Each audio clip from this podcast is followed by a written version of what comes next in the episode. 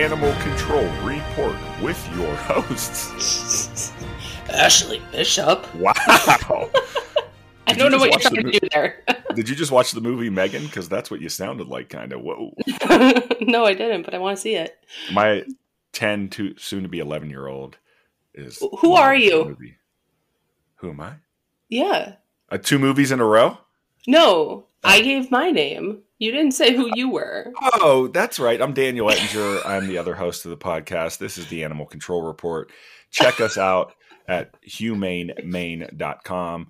Um, you know, that's just our website. But also, if you're listening to this podcast on Apple Podcasts, I'm going to say this every beginning now. Just scroll down to the bottom where the stars are, and please, please, please rate the podcast. It's come to my attention that is that is very important. So the more rating, the more better. Is that is that a thing? No, it's not. Please don't. Okay, cool. Anyway, check us out on Instagram. The what are we called? The Animal Control. Report. my gosh. You know, it's only been a few months since we changed the name. It's hard, Bishop. I I hope I hope our friends that are listening continue to listen. Like we have a great show in coming up, but Dan, oh, that was a little hard. Whatever. You know, our listenership is going up. So thank you for all all the all the friends, all the listeners. We really appreciate it. We're gonna have a great episode today. Me and Bishop are happy to announce that we will be live in New Orleans. New, New Orleans. Oh my gosh. From- somebody from somebody Ooh. from New Orleans, please contact us. Leave us a voicemail. New Orleans. Our both of our phone numbers are in the show notes. Five hundred Call one of us. holler. Um, we're gonna be on Bourbon Street. We're gonna do all the French Quarter stuff. We're gonna have fun, fun time. But more importantly, we're gonna be at the Animal Care Expo in April, April two through April six. So please visit us there. And we're really excited too because we have one of the speakers uh, on the show joining us today. She is an anthrozoologist, Marika Bell, and also she is the host of the Deal with Animals podcast. So welcome to the show, Marika. We're really excited to have you. Good morning. That was Good me, morning. not her. Oh, whatever. you know, your podcast is probably a little more serious than us because we just we, we have me on this show, and Bishop would tell you, you know, that's probably a big problem, but it, we have good It- chemistry. It makes life difficult. Well, that's the whole point, isn't it? It is. Marika, talk a little bit about your background. Uh, what is an anthrozoologist, first and foremost, and how you got into that? Sure. So, anthrozoology is the study of the connection between humans and other animals. So, that really encompasses all of the ways in which humans and animals connect, intersect, interact, bond, all of those things. So, Time pretty out. much any way you can think about a human Okay. interacting with another animal, Yeah. and that's that's what anthrozoologists like to study. Ti- time out really quick. You said humans and other animals. Are you telling me a human is an animal? Dan, where the hell have you been? My God. I'm Did being you ever facetious? I'm, be- I'm being facetious here, but some people. I'm also being serious, Marika. Some people don't know that connection. Is that true? Um, I mean, I, I would say that the guests on the podcast are very aware of that connection because this is the sort of thing that they're they're sort of talking about all the time. But I think there are still people out there that don't maybe realize how strong of a connection there really is there Mhm. um, in terms of um, evolution, but maybe also just in terms of how similar we are to other animals. You know, we have very similar brains and um, physiologies to mammals, and and a lot of that even goes back all the way to um, you know reptiles and birds. We still have some of those same features that they have. like Um, the reptilian so- part of our brain. Oh, well, I don't know if you've ever heard of this idea. Okay, so the brain is basically three sections, and the base part of the section is the lizard brain, is kind of Yes. colloquially called, right? And Yes. that we call it that because lizards have that part of a brain. They Okay. don't have maybe the uh, the next two evolutionary leaps in that brain that we have, but they have the lizard brain, and then there's um, the emotional. Uh, generally, it's called the emotional part of the brain grows over the top of that and then we have the thinking part of the brain, brain that grows over the top of that and that's that's kind of known as the human brain although plenty of other animals have frontal lobes um, ours just happen to be extremely wrinkly and that means that there's lots and lots and lots of space for us to hold information that's very analytical. So while other animals can think, they can't write a book. If orcas had hands, could they write a oh, book? Jesus. No, I'm serious. Their brains are huge. They have big brains, but you know, we we have come to learn, I think, that brains size doesn't really bigger doesn't mean better. Ladies, are you listening? The way we think about it. So orcas are extremely intelligent animals, but they're also probably not interested in writing books. Um, I was just talking to somebody the other day, though, that was uh, telling me about orcas in, in the sound here near Seattle. And she was saying that a couple years ago, there was an orca fad where a bunch of them started wearing salmon on their heads like hats. Shut up. Yeah you can look it up. I i was my mind was blown as well. I went and looked it up and you can there are pictures of orcas with salmons on their head. Apparently one just did it one day and wore it around and the others thought it was cool and they all started doing it too for a while. so maybe they started an own gang out in the sea and they were known as like salmon head or the pink fish. You know what I mean? They're like, yeah. don't come in our territory. We're the pink fish over here. It know? would certainly scare off, I think, some of the more transient orcas. It would be they, weird. So they have no idea why they did it? No, nobody really knows why they did it. Um, they were showing off. Maybe it was, who knows? They Incredible. just wanted to wear a salmon as a hat. I want to be an orca. Okay. Sorry for getting sidetracked there. Which is funny because if you guys want to go ahead and listen to our episode before this, Dan talked about his orca fascination there. Love them. It's a little bit weird, guys. Just Whatever. They're incre- they are the most incredible species on the planet, in my well, opinion. Well, you but... should listen to the episode then. It was a very recent episode in January, and it's it's pretty cool. I will. So uh, that episode she's referring to is the Deal with Animals podcast. You can find that on mm-hmm. Apple Podcast. It's episode 54. The Orcas Are Hunting, the Quiet Sound Project with Rachel Aronson. Thank you. Part two. Oh, so there's one and two. Yes. I'm definitely yes. listening to that. Okay, That's usually what two means, Dan. I love these animals. Okay. Oh. Let's let's refocus. So you are going to be at Animal Care Expo in New Orleans, New Orleans, however you want to say it. Uh, there's probably not orcas in the Gulf of Mexico. I don't know. They can probably drive there if they wanted to, but so talk a little bit about your class, um, yeah. what you're going to be teaching uh, in in um, New Orleans. Yeah, so I have been invited to talk about podcasting with a purpose how to use your podcast to share your mission.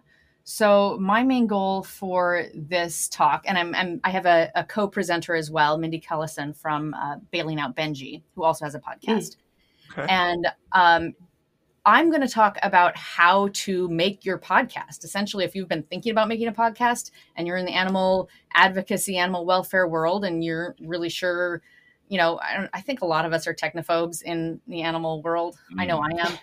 Um, so I am going to help people know the ver- get the very basics to start a podcast, but also talk a little bit about why it's important for them to start a podcast, um, why they should do it, uh, and and just really how to share the enthusiasm they have with you know the project that they're doing, with their connection with animals. Um, with their community so that they can get that message out there and share their mission share you know information about the organization or just share their enthusiasm. And that's something we do here on the animal control report. I know i goof around a lot but the reality is our mission is to really help change that image of the dog catcher and that stereotype. And mm-hmm. same with animal shelters right? The dog pound. Mm-hmm. it's our, our goal is to you know have people on like we did our last guest who is an animal control officer in arizona and then bring someone on like you who you know has a kind of a different connection to the animal industry and through all our jokes and, and goofing around, I mean, there is a serious part of it, and we appreciate it. Like we appreciate that other people are doing it, and we want to be uh, champions of it in that aspect of like, hey, how can we we also help and, and, and get that word out there? Same. Yeah. And that's what I realized. What I really love about doing a podcast is that I I don't I, not only get to share my enthusiasm, my excitement about animals mm-hmm. and and learning about the depth of the human connection with animals, um, but I get to elevate other people's voices doing the same thing and wanting the same thing and getting that information out there. I think there's still, you know, so so much bad information out there about animals and you know, what? I think no, yeah, a little still. We're all so enlightened, um, but just getting people thinking about animals more is is what I love. And you know, having worked in animal welfare for a long time at various shelters, and you know, whether they're municipal or privately run, you know, trying to talk to the community about what you're doing is is difficult. And podcasting is just such a great medium for people who want to share their message directly with the community and not have it, you know, filtered by the media who really only want to talk about the cute dog and cat stories. Um, you know, I you just don't know what you're going to get, you know, sometimes when when mm-hmm. you're, when you're trying to get your message out there whether it's a press release or a mailer. You just, you know, anything can happen in that almost telephone like game conversation about what you're trying the information you're trying to, to get out. So this is a way you can just get your information directly to people's ears i kind of want to go back and talk a little bit more about you and your experience you said that you worked in some shelters and things like mm-hmm. that so how long have you been in the animal welfare industry and in what other areas have you been in um start from the beginning or work backwards Whichever you want. Uh, so, I mean, I could start with I, I started at a, at a pet store when I was 15. That was my first job. I worked at an exotic pet store. Um, and and that was you know i was cleaning out rat cages in the back and that's what i did for months at a time. Uh, i just cleaned cages and i loved it. And were they feed rats working... or... sorry? Were they feed rats? Like for for um, exotic animals or were they pet rats? Both. Both. It was they were used both. Um so there was exotic animals. I didn't do the feeding that i wasn't in charge of like reptiles or anything but yeah it was it was both. It was really learn it was a learning experience for me for sure.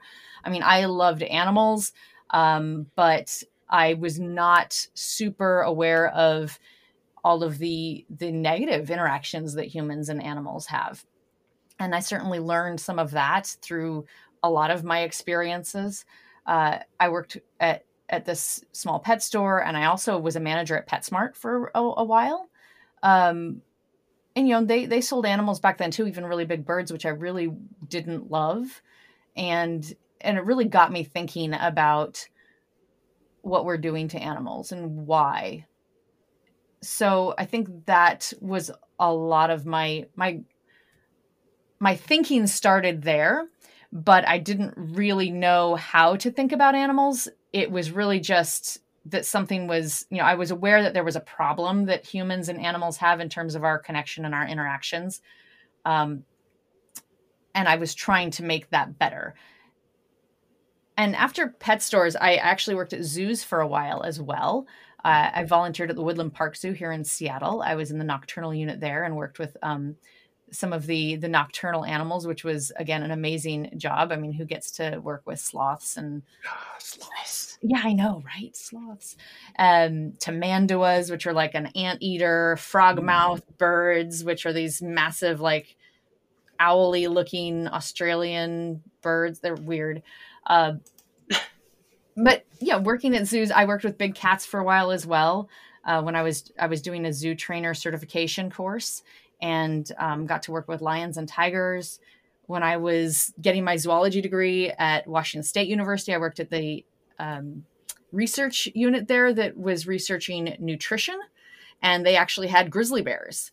Um, no, sorry, not grizzly bears, brown bears, local brown bears. Um, so, which are a very, very similar to grizzly bears, which is why I said that you can cut all this if you want to. But Oh no, no, this is great. We I say stuff all the time we don't cut, and we shouldn't. um, so I I got to work with the big predators, which is really where my passion was at the time. I really I'm super into lions. If orcas are your thing, lions have been always been my thing.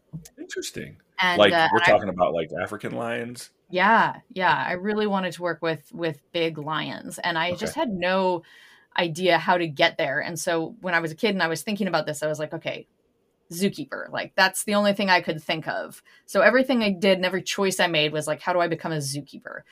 But once I finally did that, I just realized how much bureaucracy there was there and how, you know, well, the zookeepers are doing their best. There's there's just a lot of other stuff going on in the background that again is not great for the animals and I was not loving it. So Shout I out- that Shout industry. out to uh, Carole Baskin in our episode where we had her on. If you need any information, Yeah. go check was- her out. And she was incredible with that. I mean, I think a lot of people only know her from the Netflix series, but behind the scenes, she does a lot of great work with the big cat. So Yeah. Sorry, Yeah. didn't mean to interrupt you. No, not at all. That's why we're here. Um, so I loved working with big cats, but again, it just wasn't what I expected in terms of, you know, trying to actually help animals. Um, it didn't feel like I was helping, I guess. Uh, and so I got a little bit demoralized and did s- some other things for a while, which I did love as well. Uh, I did art framing design for a long time, which I know is kind of like totally out of left field for somebody who's an animal person. Um, but I loved framing art. And uh, I got into dog training at that point. I decided to get a dog training certification. And at that point, we moved to Singapore as well. So, wow, yeah, I didn't do anything for a couple of years in Singapore. I couldn't really work there. Uh, after Singapore, we moved to New Zealand, where I I got my CPDT uh, dog training certification, and I opened a dog training business. So I helped people with their dogs, behavior and training issues. I was pretty confident with aggression issues. Again, I'd worked with big cats, so I was like, dogs that bite. Eh not a big deal. Um, and I primarily, I mean, I started working with the shelters there before I even took one on one clients and helping the shelters with the dogs become more adoptable. I realized that there was something there that I could help more with. And I really felt like I was actually making a difference at that point. And and then we had to leave New Zealand. so uh, we moved to Washington D.C. and I got the the position as the director for behavior and rehoming programs at the Washington Humane Society, which is the shelter that covers all of Washington D.C. It's now called something else, um, and and I worked there for two years, and that was amazing. That was where I felt like I'd made maybe the most difference in terms of animals' lives, and I I really liked it and really had that shelter bug. So um, when we did have to leave there, which I was really sad about, we moved to the UK and I started an animal sanctuary with sheep.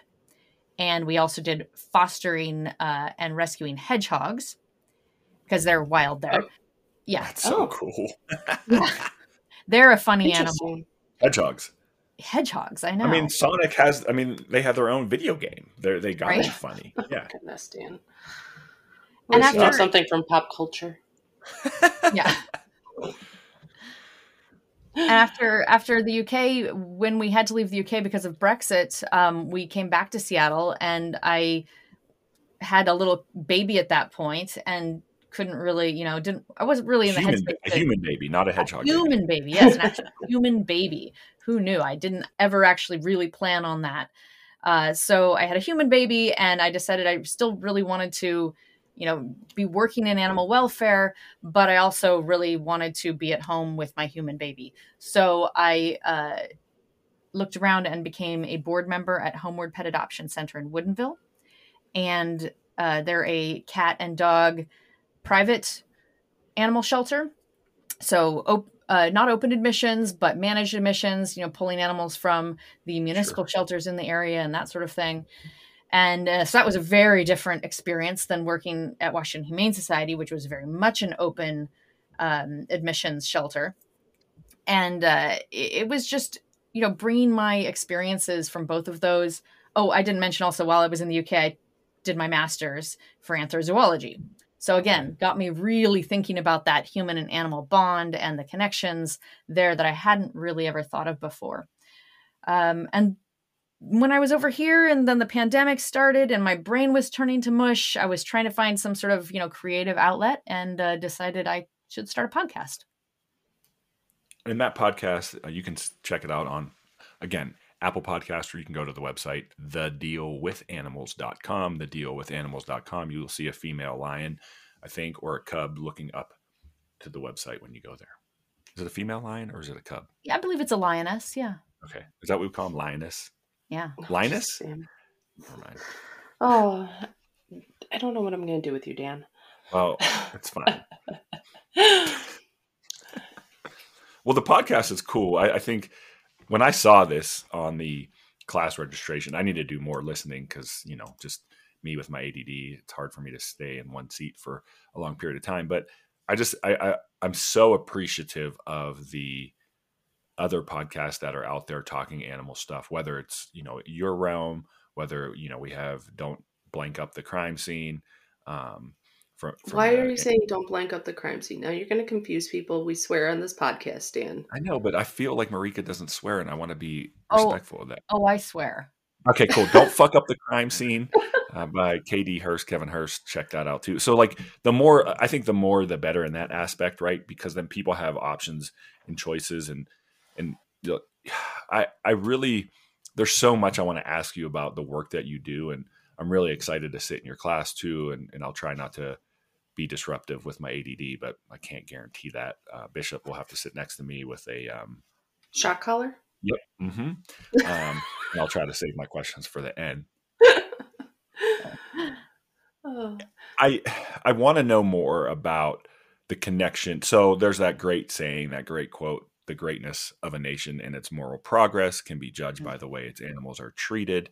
Mhm. How much of your work goes into the connection between food producing animals versus just you know wild animals? Well, yeah, that's an interesting question. I, my work is about talking with people who are looking and thinking about these sorts of issues, whether it's our connection with wildlife and how we're treating wildlife in our backyard or mm-hmm. in our communities. Urban wildlife is a huge um, thing to talk about right now because you know we're we're encroaching more into wild lands and we're getting more animals in you know into our communities that we wouldn't have seen in the past. I don't know about where you guys are, but you know we have coyotes everywhere where I'm right at now. We see bobcats pretty regularly. There's black bears that come around all the time, and and people are concerned about that. And when you And- say concern, like concern for their safety or their pet safety, because I can speak Mm. specifically, we lost a small dog to a coyote attack in urban Colorado, in urban Denver area. Mhm. Uh, just jumped two of them, jumped in the backyard, snatched his little ass up. Sorry, and uh, it, it was traumatic. I'm, I shouldn't I shouldn't be lighthearted about or whatever that word is. Like it was it was traumatic. Like I and Yeah. it was avoidable from our our like we could have done more. We knew it was a problem and we failed. And so I don't blame the coyotes. I blame us as the human. Mhm. So Yeah, that's one of the big issues is is how much how how how much is that going to happen in the future, right? Is that going to become a worse issue or are we going to be able to uh, figure out how to solve that problem? I mean, that problem's an issue everywhere, not just for those of us who live near coyotes, right? But in Nepal, they have problems with leopards doing Mm. exactly the same thing except eating them sometimes. yeah, I was gonna say eating like kids and Right. people, right? and you know discussing that exact same issue but in nepal you sort of start to realize that our connection with animals is the same globally right we we're all having the same sorts of issues and and questions about how we interact with wildlife and and sometimes i think we we look too locally for an answer local answers are great and we definitely need to you know make sure the community is is with us when we're trying to solve a problem like that. But if we can also look globally and really see what other communities who've had these sorts of problems for a lot longer than we have and by we i'm just talking about in general whatever problem someone is having somebody else has had that problem or mm. has had that concern. And we can start to look more globally especially because that information is out there and and again, with podcasts, it's so much easier to get that information now. It's not being filtered by your traditional media or even social media hype. You know, you can just say, hey, there's this lady who's written this book on this issue that they have in Nepal with with leopards and they have a similar issue with elephants in Africa coming in and you know barging through somebody's hut and then leaving. Yeah. You know, and the one you remember the story where an elephant a woman did something to an elephant and it killed her and then it came back to her funeral and and literally like just like ruined her funeral. Do you recall this? I'm going to find it. I don't, don't. I had not heard that. No. Well, they have very good memories. They, they have say. a very good sense of smell as well. So he probably just smelled her still and just I don't know. Well, and I feel like a lot of those issues are a lot of those issues are things that have been going on for ages.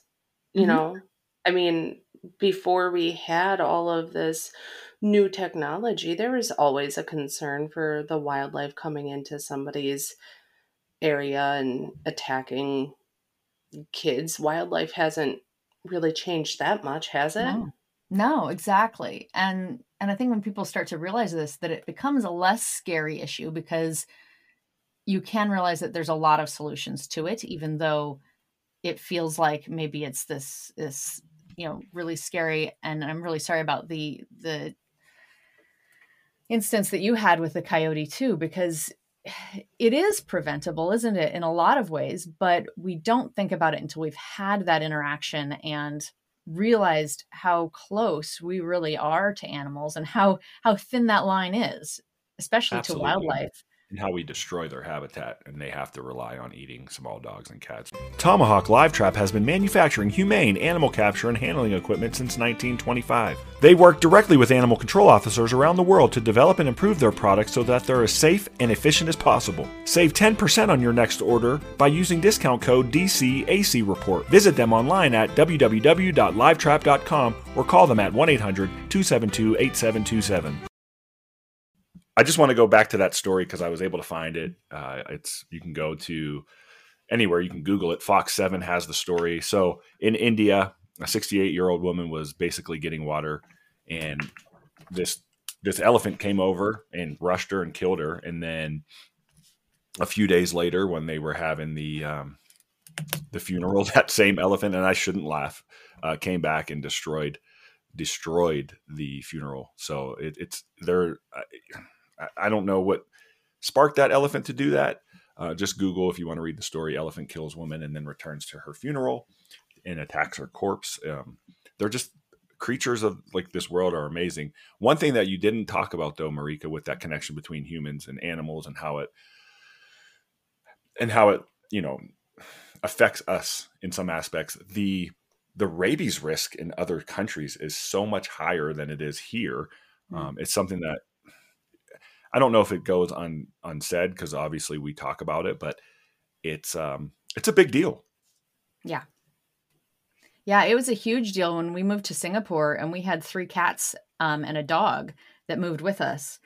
Um, getting a, an animal from the US, which does have rabies, to a small island with no rabies at all mm. was quite a project. Uh, they had to be in quarantine for 30 days, and they have these special, super fancy quarantine facilities in Singapore. Uh, where they they have to stay. There is no getting around it. You can't get any kind of waiver, no matter how many rabies vaccines they've had.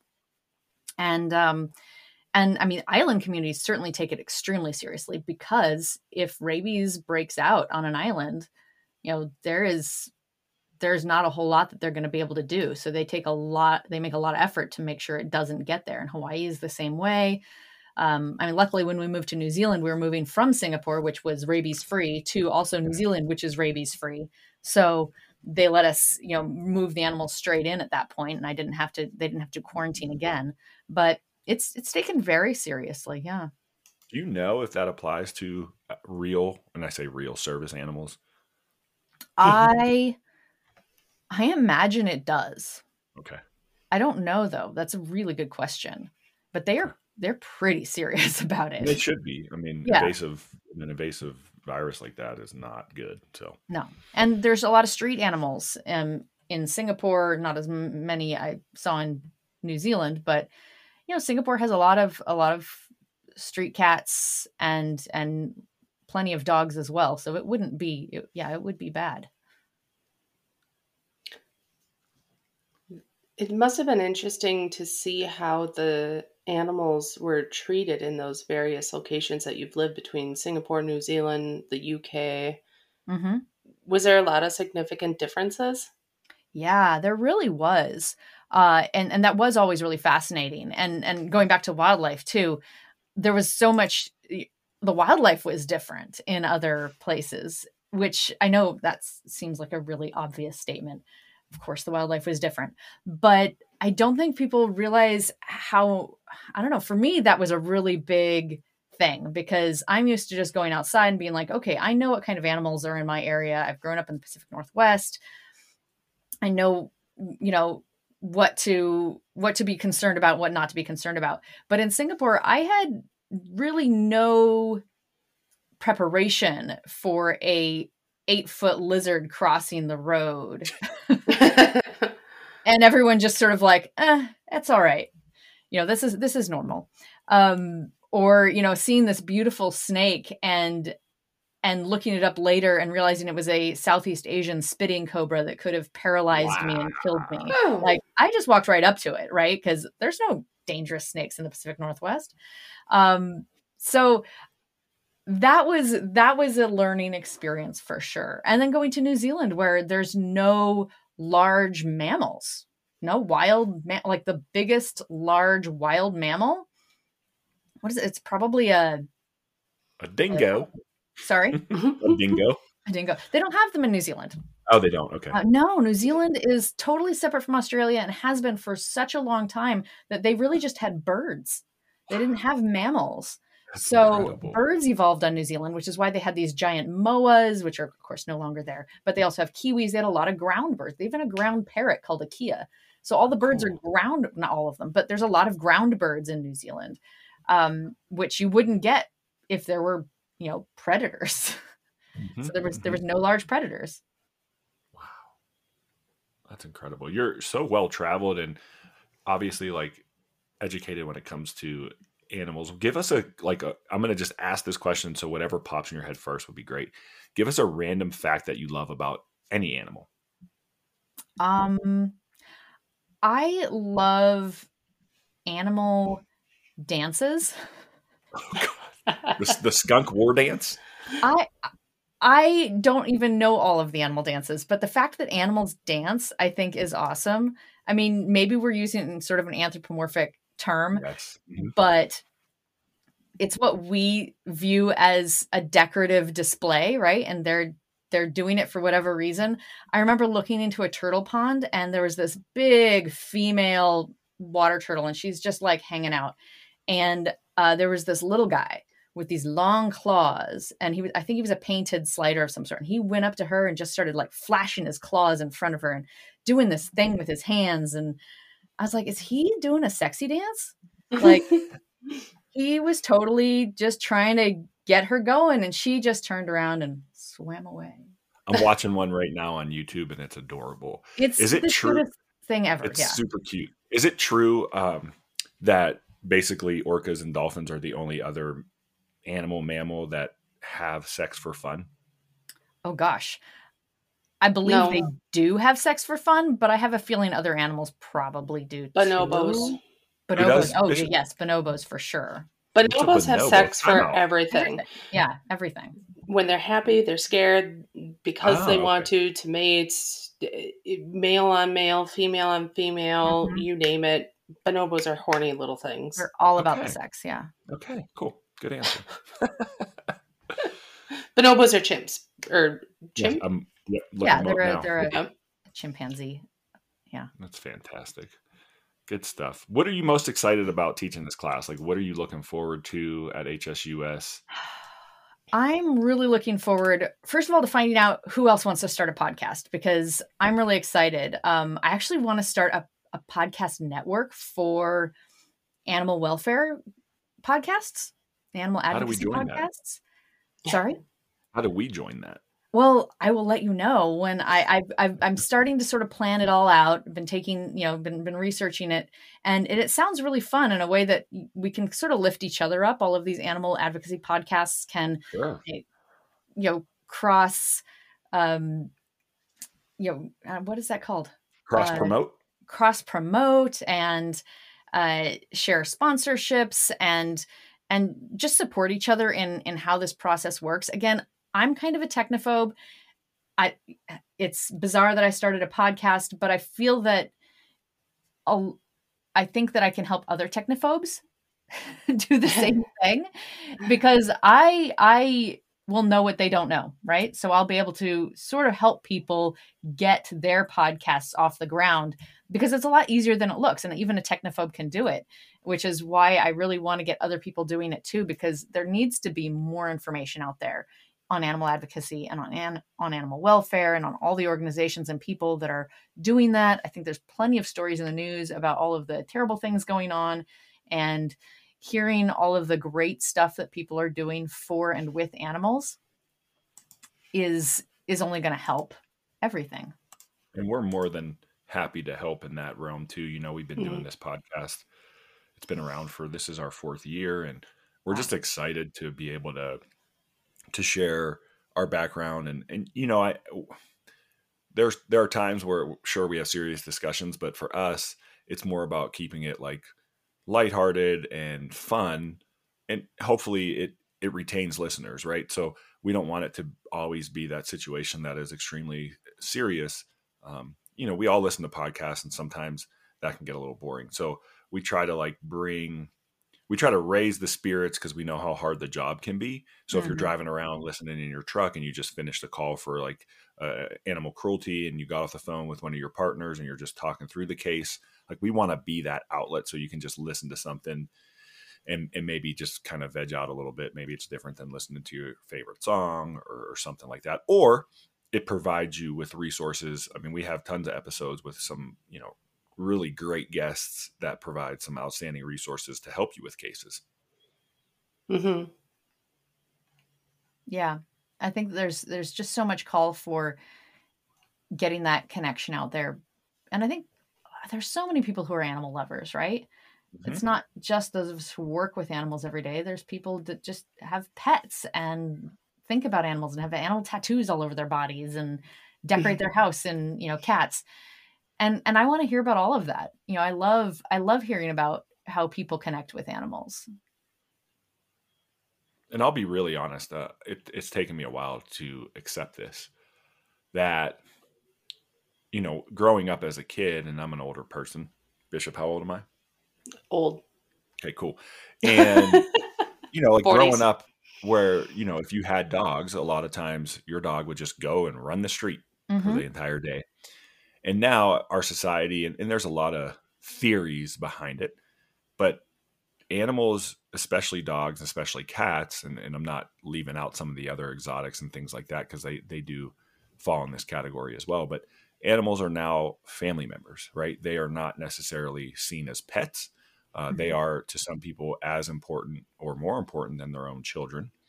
Mm. And so, as we look at that from, especially like the enforcement aspect that animal control officers have, and understanding that and being empathetic to those situations, it's only going to help us further. I often joke, and it is around tax season, so this is part of the joke. Is like I would al- always say, if I can't claim a dog or a cat on my taxes, it's not family. That's not the truth, right? People uh, have these animals, and and you know, I I can relate to it. I mean, my dog is my bestest my bestest friend. He's over there sleeping. Um, but you know, he would wake up in a second, like when I roll off the bed onto the floor by accident. Check out the previous episode for that. He's like, "What happened? Let's go. We ready?" But my point is, when we start realizing that and accepting that, I think we can do better for the community. Yeah. Yeah, and and not just the animal community too. I think humans' lives will improve when we have a better relationship to the animals that we live near and live around and live with. we just have to get society to learn and accept that as a whole. You know, I think the more we get people thinking about it, the more they will come to that. I don't think we'll have to get them to do it. I think it will happen naturally, and uh, it's a long process. And but all of us doing things like this, yeah, will help. You know, right? And you know what? If if it wasn't an issue, if everybody had these perfect relationships with animals all the time and everybody understood animals, then we wouldn't need to do this. Which and that would also be kind of sad because I like doing it. I think there'll always be a need for something like this. Not only is it educational, but it's entertainment, right? To hear stories about whether it's about how you've gone all around the globe and, and always had a connection with animals, like that's pretty freaking awesome if you ask me. I think there's a lot more to know. And, and that's one of the reasons I'm looking forward, not just going to your class in HSUS, but like after class when there's an opportunity to network and just have face-to-face discussions. I think that's so important for people. Yeah, yeah, I love that part of it too. It's great. It's um, it's going to be so much fun. I, I can't wait to do it. I've been, you know, I've, I've, I've gone to HSUS Animal Care Expo a couple of times now, and it's I think it's one of the most important conferences because for animal welfare and those who work in shelters, it, it not only gives you these, you know, great new ideas to bring back and to bounce ideas off of each other. So you're sort of creating this growth of of thought within your own shelter when you bring that back. But you are really meeting new people with different perspectives and and that's again that's that's why I like to go to these things. It's not just about what I'm going to learn from the amazing courses and seminars that are going to be there which is always tons of fun because i'm kind of a greedy learner but but just meeting the people is is fun i like i like talking with people and i know that's that's going to make a lot of introverts cringe but i just get super uh, energized by these sorts of things mm-hmm. agreed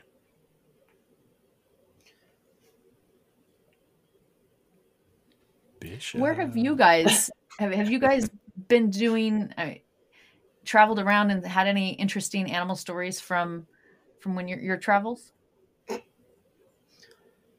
I live in Wisconsin. I've never moved out of Wisconsin. wow. like it is Wisconsin. I, I guess for me in that realm, like I've just been so blessed and I'm so grateful for the opportunities I've had to go teach at places and I've been around the country. Not I'm not world world traveled like you are, but I, I think hearing all the different stories, understanding how for for me in the perspective of our profession, animal control specifically, how different it is in every state, how different it is in every jurisdiction, how some officers have the ability to potentially arrest somebody if necessary, or how some officers have resources to help people instead of write tickets. And so that that stuff is fascinating to me. I'll say specifically to the animal stuff. You know i've had in this profession some great like you know dealing with livestock or dealing with wild animals. You know one of my favorite cases just a general case was uh, a marmot. If those that don't know what a marmot is it's like a what's it closely what's the close relative to it is it a beaver or is it a, a gopher a gopher right gopher that sounds right yeah, yeah. gopher. So it's because I was in uh, Greenville, South Carolina, and I'm running, and I see these what I thought were marmots. I'm like, wait, we're too low, and it's it was a gopher. And so, but marmots live at like above, I think eight thousand feet or seven thousand feet, somewhere in there, probably eight thousand feet, maybe even higher. And it got a it somehow got into a vehicle in Denver, and me and my my when I worked, my coworker, uh, she helped me get the the marmot out of the the vehicle, and then we drove it back up or I drove it back up to the mountains a few hours away. Like just neat stuff like that. How like maybe 30 years ago or or maybe even less, animal control agencies would have just put it down instead of put it back. Right. And yeah. so like hearing those stories and being part of that is really important. Yeah. Yeah, absolutely. It's hearing what other people are doing is what helps us progress and try new ideas. Mm-hmm. Absolutely kind of like the uh oh Dan, what was his name? The guy at TACA that um throws the net. that guy. I know who you're talking about. Kevin had him on his show. Don't fuck up the crime scene. Check that out. Um, I can't think of what his name is, but I want to try that now. Yeah, no, that was super like innovative in the, the ability and skill that it takes. I mean, obviously he could do himself. He could do a whole class on how to do that and, and teach people a new a new skill, right? Wait, you'll have to fill me in. What what is this skill? So, it li- literally he was taking when trying to catch different animals, usually dogs, um, taking essentially a fishing net and throw net though, right? Huh? Or no, it wasn't. no, large, it had with a, it handle. had, Yep, it had a right. handle, um, and couldn't get close enough to the dog to you know get a leash or whatever on it, and the dog would go running, and he'd just throw the net. And there's actually on YouTube videos of him doing this, um, and he's catching the dogs Amazingly. throwing a fishing net over him, and I'm like, that is absolutely genius, and I want to try it now.